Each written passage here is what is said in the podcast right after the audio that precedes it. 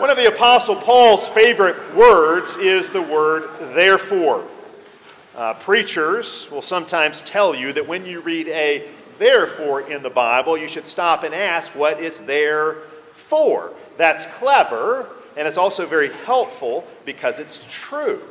The word therefore is really, really important. The word therefore indicates a reasoned argument or a reasoned application is being made tells you there's a structure to what's being said, a, a, reasonable structure. In Romans chapter 12, the therefore is really, in some ways, the key hinge in the entire letter. The therefore is there for a very good reason. It marks a transition in the book of Romans. Francis Schaeffer famously asked the question how should we then live? The Apostle Paul here is doing the same. It's like he's posing that question, and now he's going to answer it in light of everything he's been saying in the first 11 chapters of this apostolic, inspired, theological masterpiece. How then should we live? The therefore tells you Paul is now going to answer that question. Paul is appealing to the Roman Christians to live in a certain way based on the teaching he's been giving them, based on the teaching he's been unfolding for them in the first 11 chapters of the book. That's why Paul says, Therefore, brothers, by the mercies of God.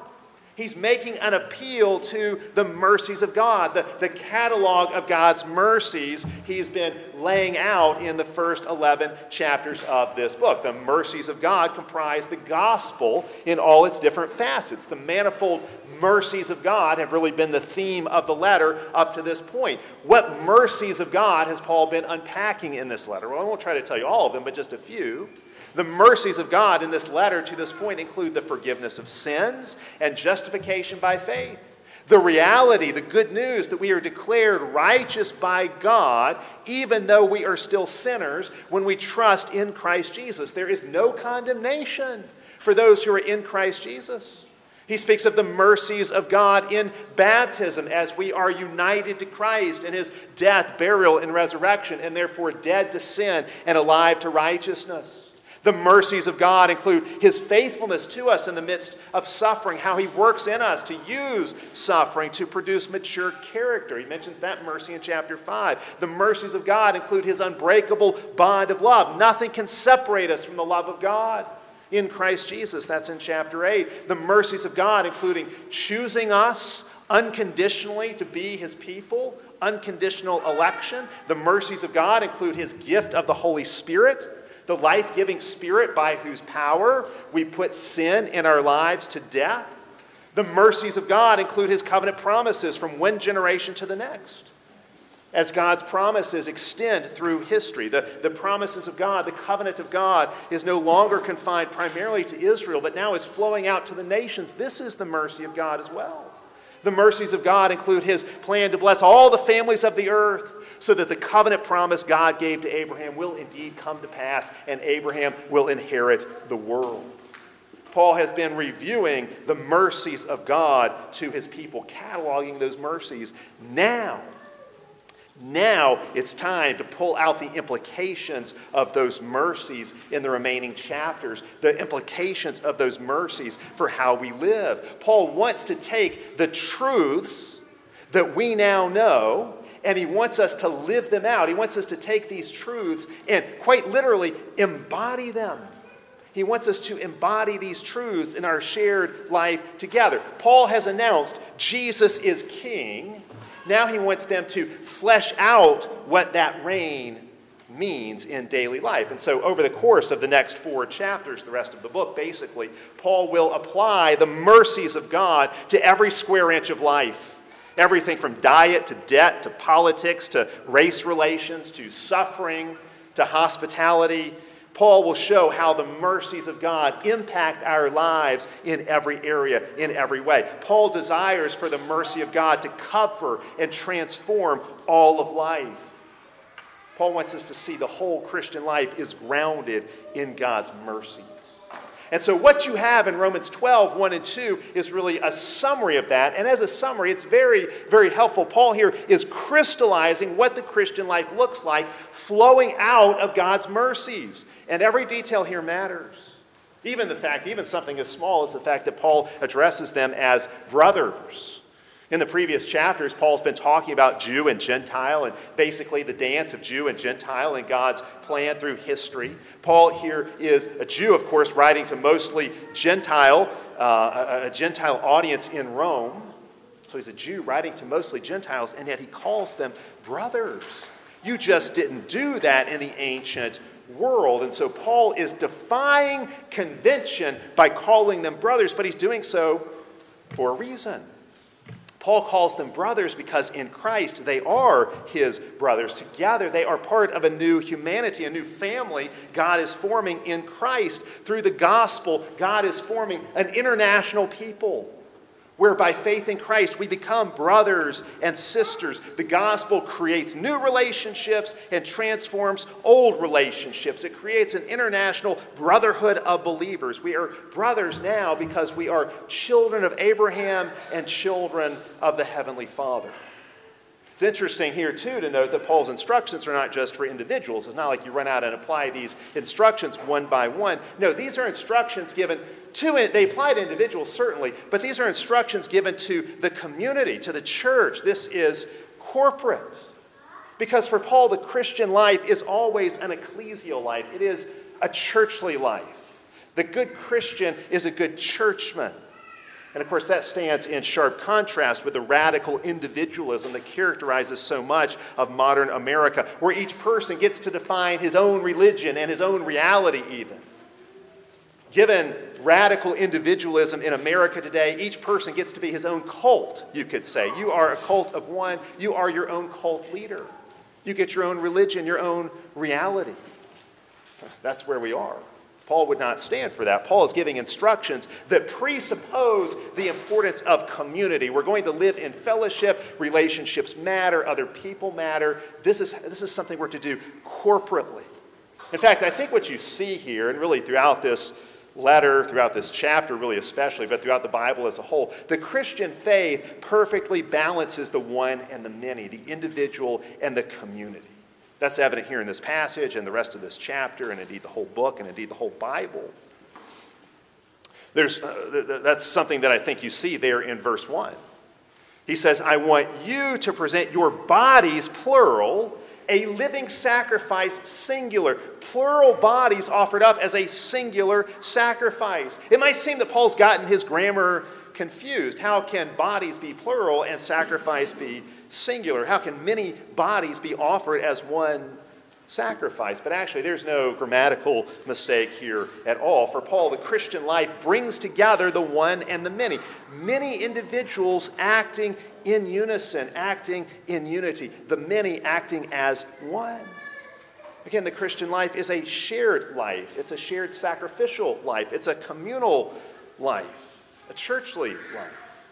And of course, all of this is because we are made in and redeemed into the image of the Trinity, the triune God who is one and many. One God existing eternally in three persons. That's the one and the many, and that's the pattern for humanity. But there are several other crucial things going on here that we need to notice. In verse 1, Paul mentions offering our bodies to God. In verse 2, Paul will describe the renewal of our minds. So you've got bodies and minds in view here. Bodies and minds both are to be consecrated to God. This is holistic. This is calling for holistic obedience and devotion. Bodies and minds. Humans really are integrated creatures. You could say we have an inner aspect, what we might call the soul or the mind or the heart, and we have an outer aspect, the body. They can be distinguished, but they belong together. You might say man is a soul in bodily form. Paul here again calls for total consecration, consecration of the whole person, body and mind, consecration of the whole person inside and out. He mentions the body here first. Our bodies are to be offered as a living sacrifice. And really, this is very interesting. The mercies of God have been expressed ultimately how? How has God ultimately expressed his mercies to us? He's ultimately expressed his mercies in the form of Jesus' bodily sacrifice on the cross.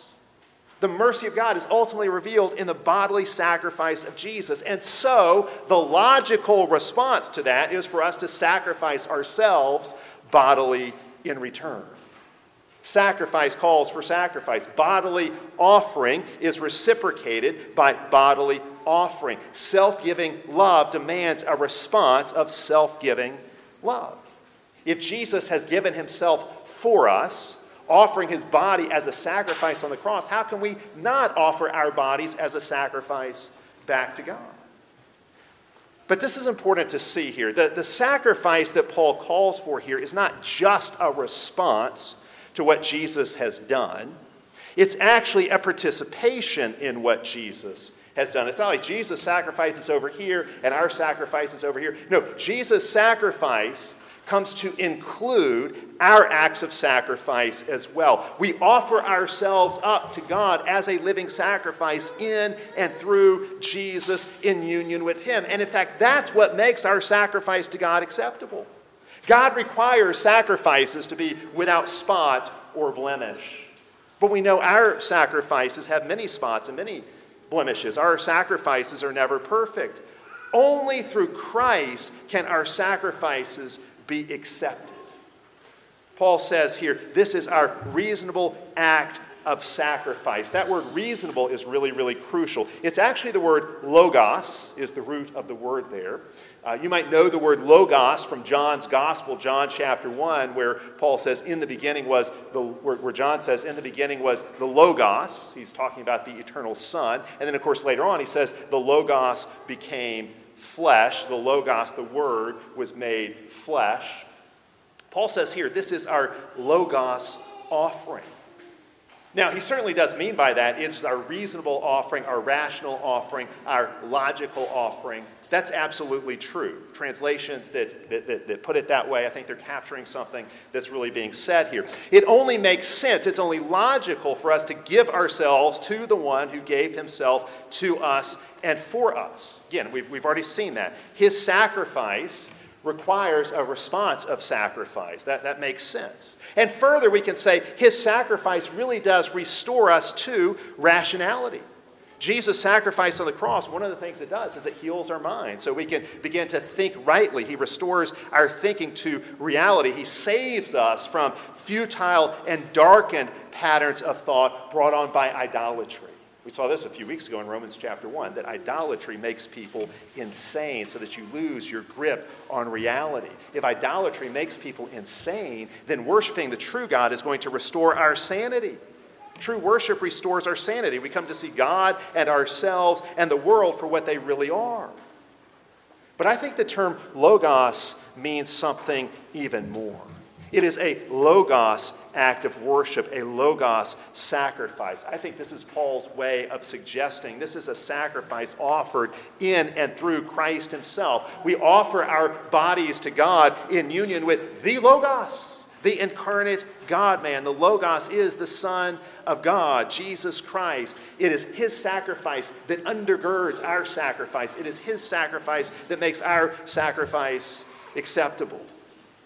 In the preceding chapters, Paul has been telling the story of God's covenant faithfulness. Now, Paul is saying, continue that story of covenant faithfulness. Continue to live in that story of covenant faithfulness. It is a story of sacrifice. And if the story is going to keep going, then we must live as a sacrificial people. In fact, it's interesting you go a little further in Romans, you come to chapter 15, verse 16. Paul describes his apostolic ministry in terms of priestly liturgical ministry. And what is his offering? His offering to God are his Gentile converts. That's the offering he's making as a priest. His liturgy of sacrifice, what is he offering God? He's offering the Gentiles that he has converted through his ministry as a sacrifice.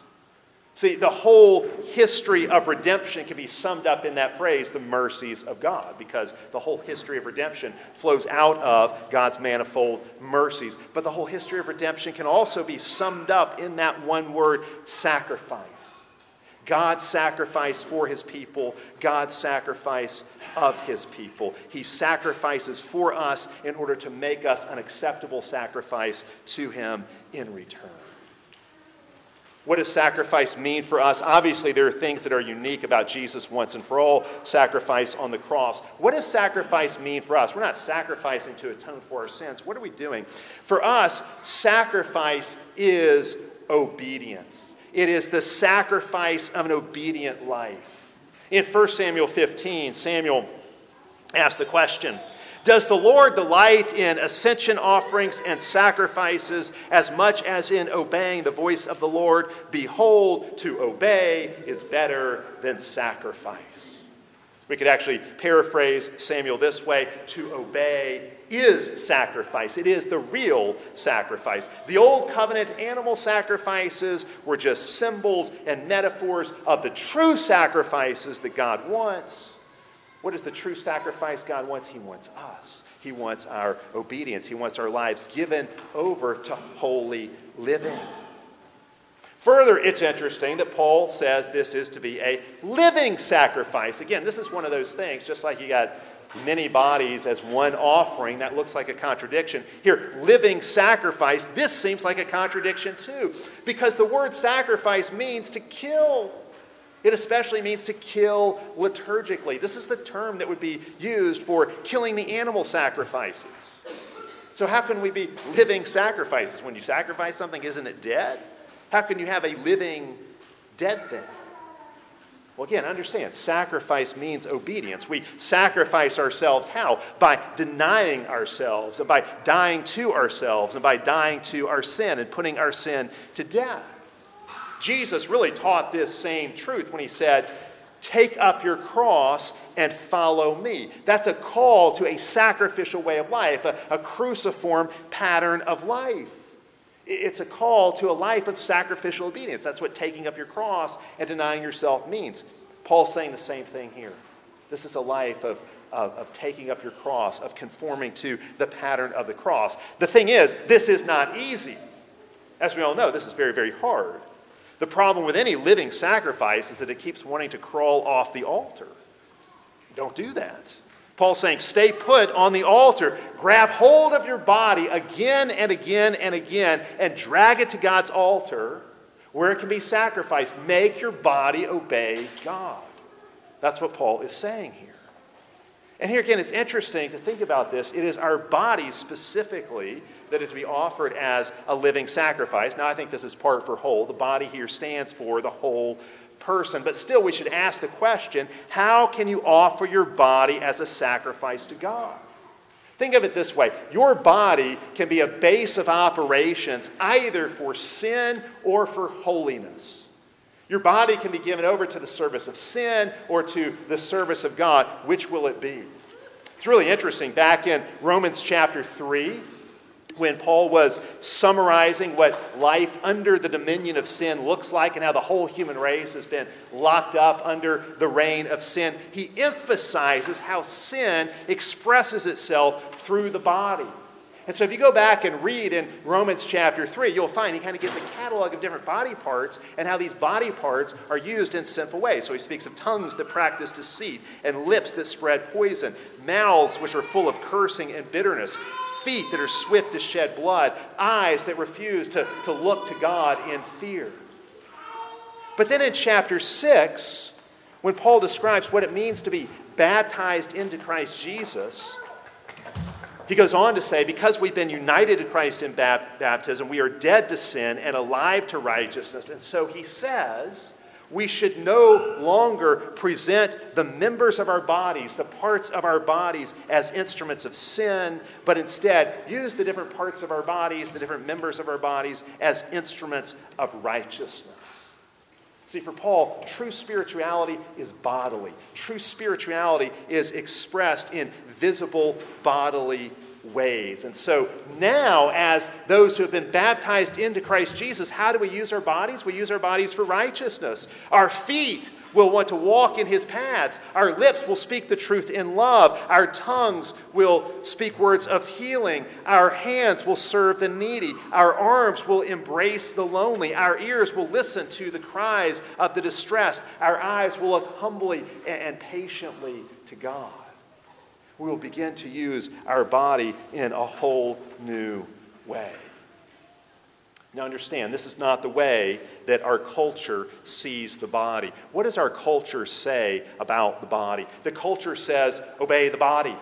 Paul says, make the body obedient. Our culture says, obey your body, obey your body's desires. The culture says, let your body and its desires run your life. That's how you'll be happy, is to give your body what it wants. The body is master of the will, and the job of the will is to get the body what it wants, to provide the body whatever it desires. What Paul says is diametrically opposed to that. Paul says, make the body servant rather than master. And bend the desires of the, the body, bend the desires of the body towards righteousness. See, Paul would tell us the body was made good in the beginning as part of God's good creation. But the body now is fallen, and so its desires cannot always be trusted, and so the body must be disciplined and directed towards the end for which God designed it. And so we must use our bodies according to the Word of God, according to the Logos. Uh, we must use our bodies according to God's will. But we can go even further with this.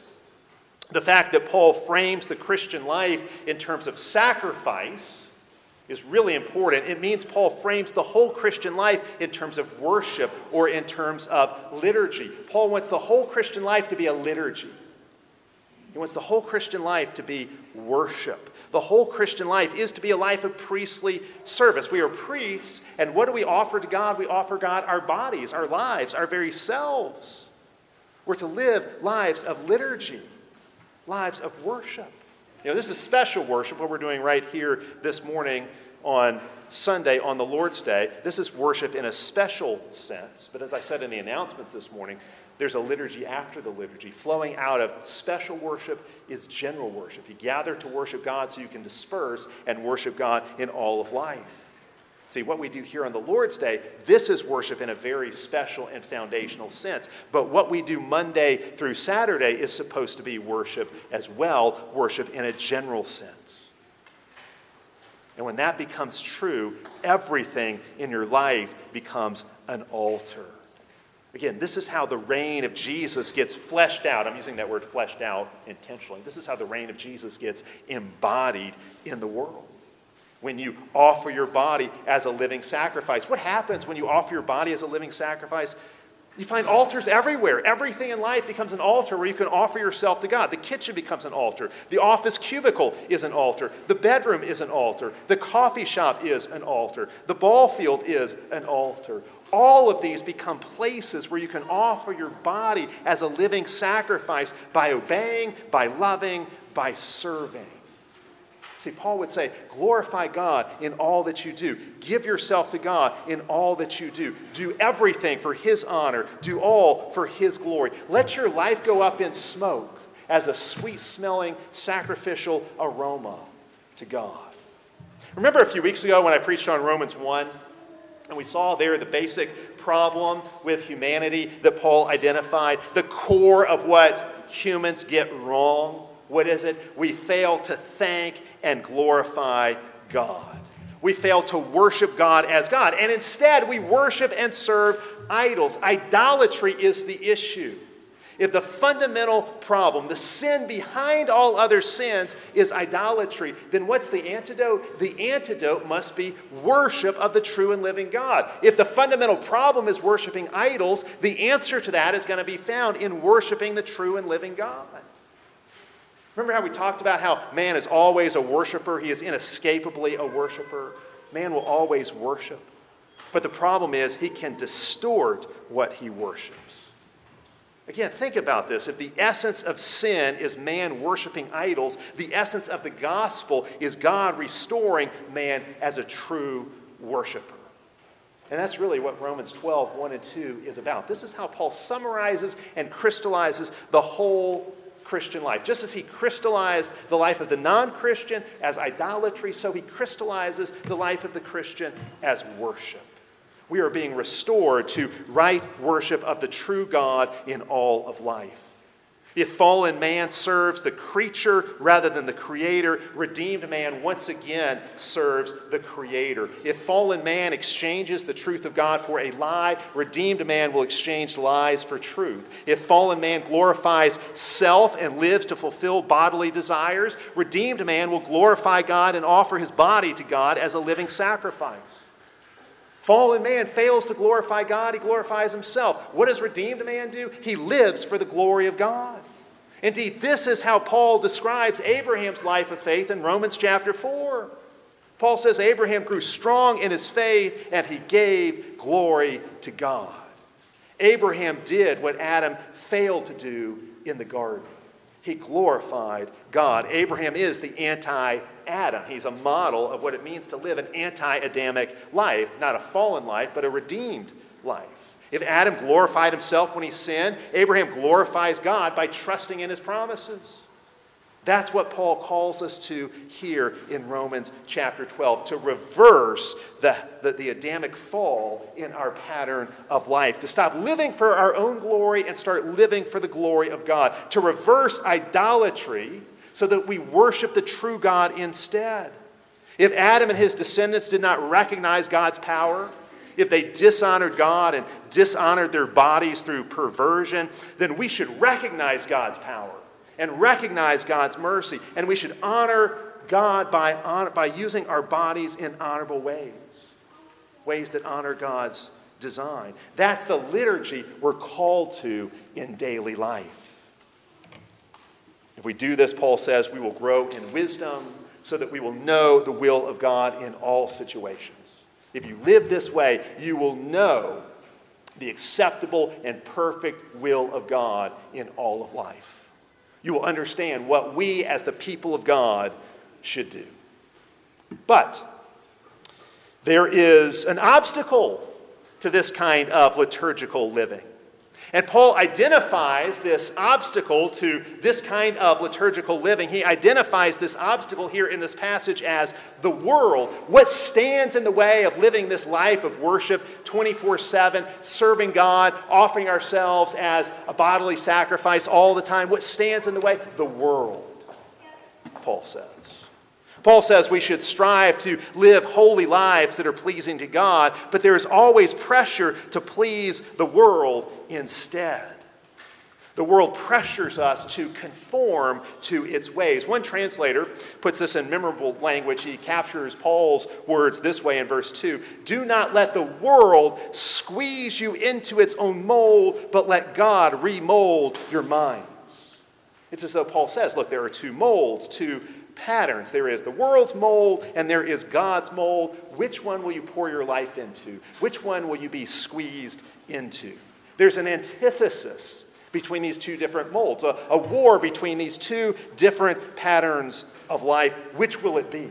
Which way will you go? This is a fork in the road. Will you go God's way and be transformed, or go the world's way and be conformed? The fact is, the world has been very successful in squeezing many Christians and many churches into its mold. This was happening even as the New Testament was being written. The church in Corinth is a very obvious example of this. Think about what Paul has to deal with when he writes to the Corinthian Christians. The Christians in Corinth were being squeezed into the world's mold. And so the Corinthian church looked a lot like the world with its sexual immorality, its divisions between rich and poor, its love of celebrity, its litigiousness, where everybody runs off to, to sue one another in court every time there's a dispute. Its confusion about the proper roles of men and women, its low view of the body, its failure to practice love. The Corinthian church was getting squeezed into the world's mold. If you read the letters from Jesus to the churches in Revelation 2 and 3. So in Revelation 2 and 3, Jesus writes seven letters to seven churches in Asia Minor. There in those letters, you find the same kinds of things. One of the major sins that Jesus rebukes the churches for is that they are too tolerant.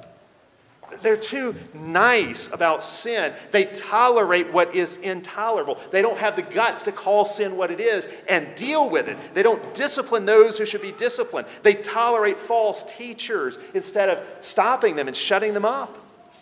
They don't get condemned for being too harsh, but for being too nice.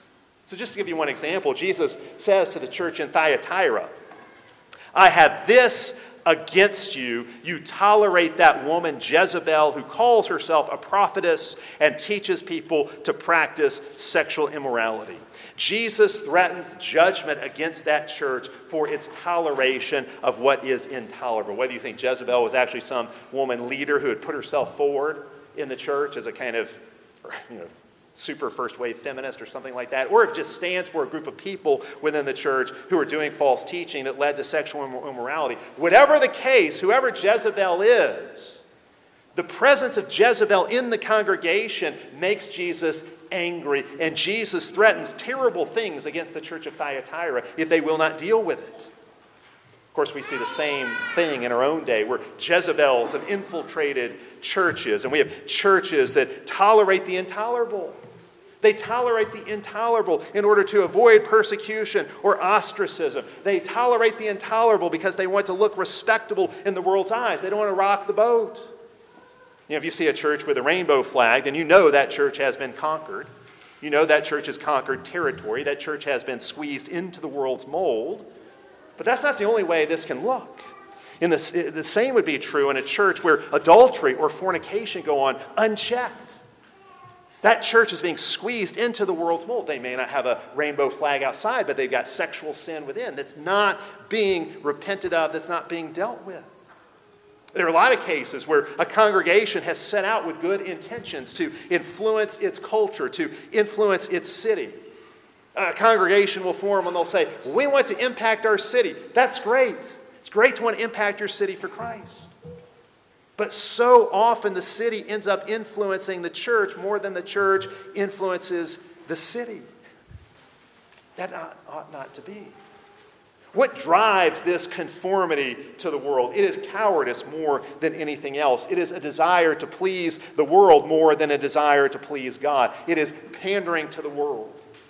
A lot of churches have compromised with the world by not teaching the whole counsel of God. They fail to bring the Word of God to bear upon the controversial and contentious issues of the day. Oh, we just want to love people. We're going to be nice to everybody. Jesus won't have that. Niceness is not necessarily a virtue. These churches might say, oh, we're being winsome, we're being missional. And I would say being winsome and being missional can be really good things if they're actually true. But in many cases, they become masks for compromise and for cowardice. All kinds of sin creeps into the church under those labels winsomeness and missional. There's a rather well known pastor in a large American city who, despite ministering for decades in a city where more babies are aborted than born alive, never once mentioned abortion from the pulpit. Why? How is that anything other than cowardice and unfaithfulness and compromise. Here, here's another example, just to, just to continue to illustrate this how churches can be conformed to the ways of the world and the thinking of the world. There are pastors who substitute the language of therapy for biblical categories. So, for example, one um, supposedly Christian uh, college dean said this recently. He said, The old ways, of construing certain doctrines no longer land in the world, and if not reimagined, they are going to promote harm and irrelevance. That is to say, what he's really saying here, if you look at the, the quote in its full context, which I won't give you, he's basically saying if we look at everything in terms of sin and repentance, that's just not relevant to people's experiences any longer. So instead of sin and repentance, we need to talk about trauma and healing or, or trauma and therapy. Okay? That is conforming our thinking to the thinking of the world. I'll admit, trauma is a real category, there's no doubt about that. But it can never take the place of sin in the Christian vocabulary. Sin and repentance are foundational categories for the Christian. We can't ever give them up. Look, there is no question what's happening in our day. There's no question what's going on in the world around us. Doesn't it seem when you look around like the world has gone insane? You know, that's why people talk about clown world. It just seems like the world has gone crazy. Why is our society going in the direction it is? It wasn't always this way. Why does our society seem to be descending so rapidly into idolatry, immorality, and insanity? Well, I want to tell you, this is what happens when the salt loses its saltiness.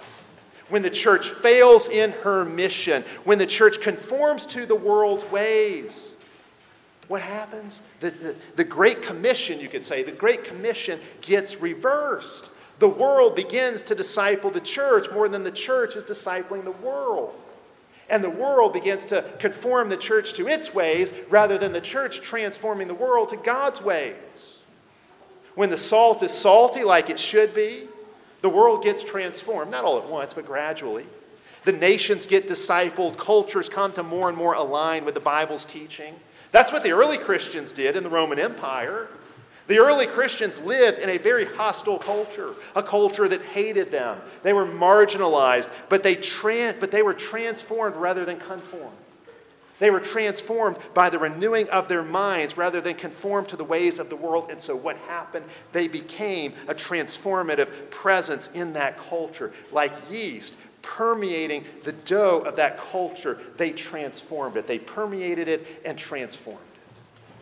See, we need to understand every culture is being discipled, every society is being discipled all the time.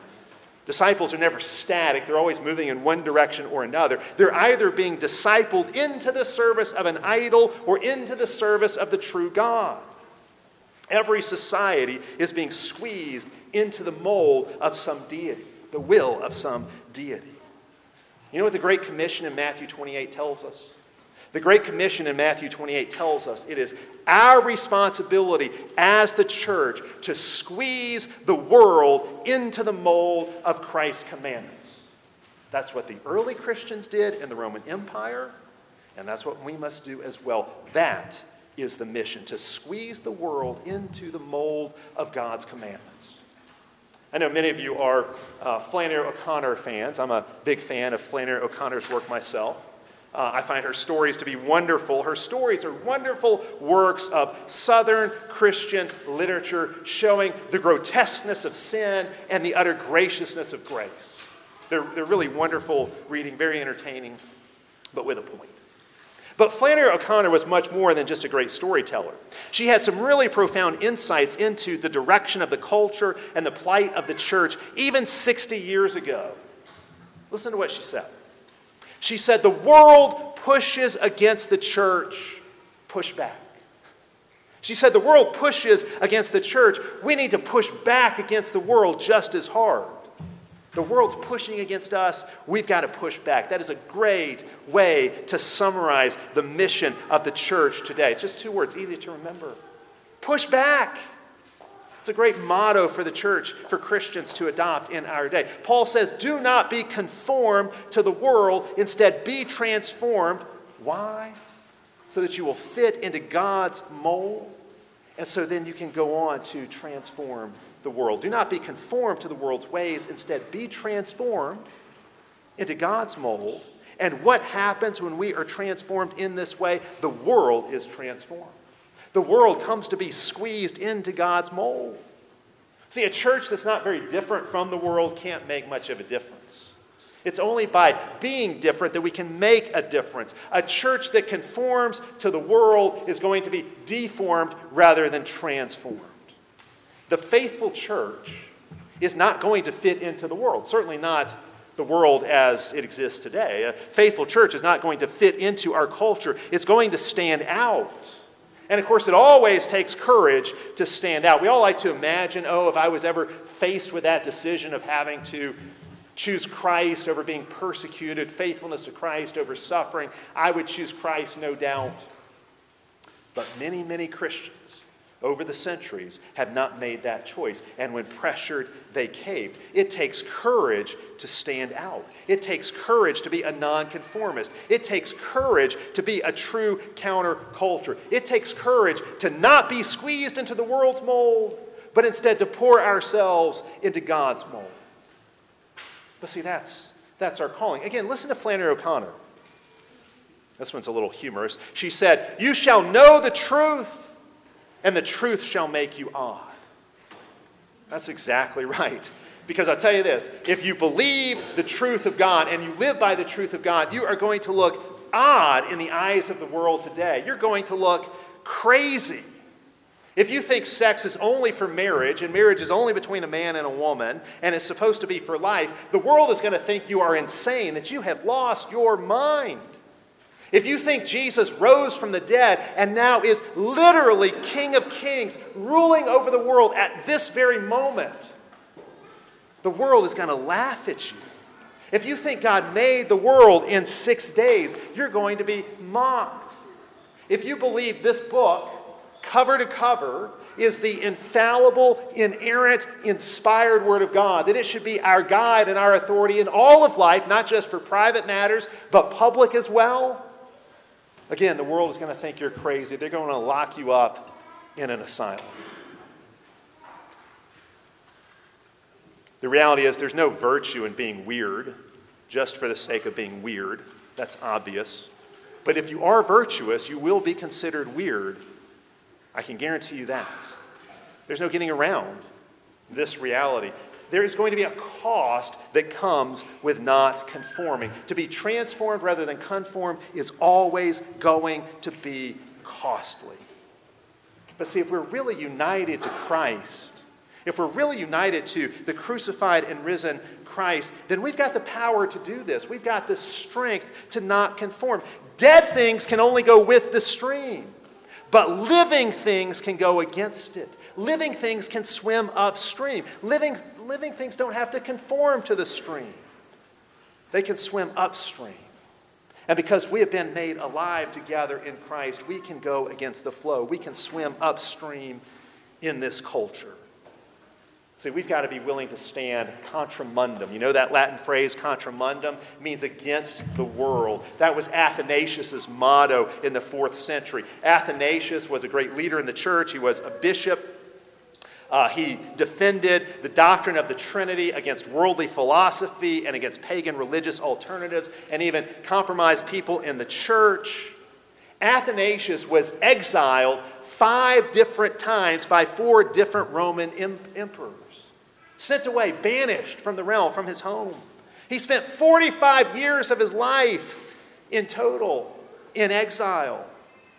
But it was worth it because Athanasius was not a conformist, he was a transformationalist. Athanasius would not conform to the world's ideas about God. Instead, he was transformed by the renewing of his mind. And so he eventually transformed the world. He transformed the way the world thought about God in his day. We need a crop of Athanasiuses in our own day. Charles Spurgeon, dealing with a theological downgrade and all kinds of compromise in churches around him, put it this way in his day. He said, contrary to popular contemporary belief, as Christians, we were never called to become more like the world so that we could fit in or be better liked, and in so doing, become more attractive to the world. No, we were instead called to become more like Christ, and we were told that we would be hated and despised as He was. Yes, there is a very important place for love, kindness, compassion, grace, and mercy, but nowhere in there is there a place for compromise with the way of the world and with unrighteousness? To pursue union at the expense of truth is treason to the Lord Jesus. It is treason against Jesus to conform to the ways of the world. Our loyalty, our allegiance is to be with Jesus no matter what. And understand this is all by grace, this is all by mercy. Paul does not command us to transform ourselves or to renew our own minds. He actually speaks in the passive voice, which makes you ask the question who's actually doing this? Who is the actor? Well, of course, it's God. God is the one who does these things to us and in us. It is grace, grace, grace. It is mercy, mercy, mercy. And because it's grace, because it's mercy, we can be utterly confident. We can be completely bold in speaking and acting on God's truth in the world.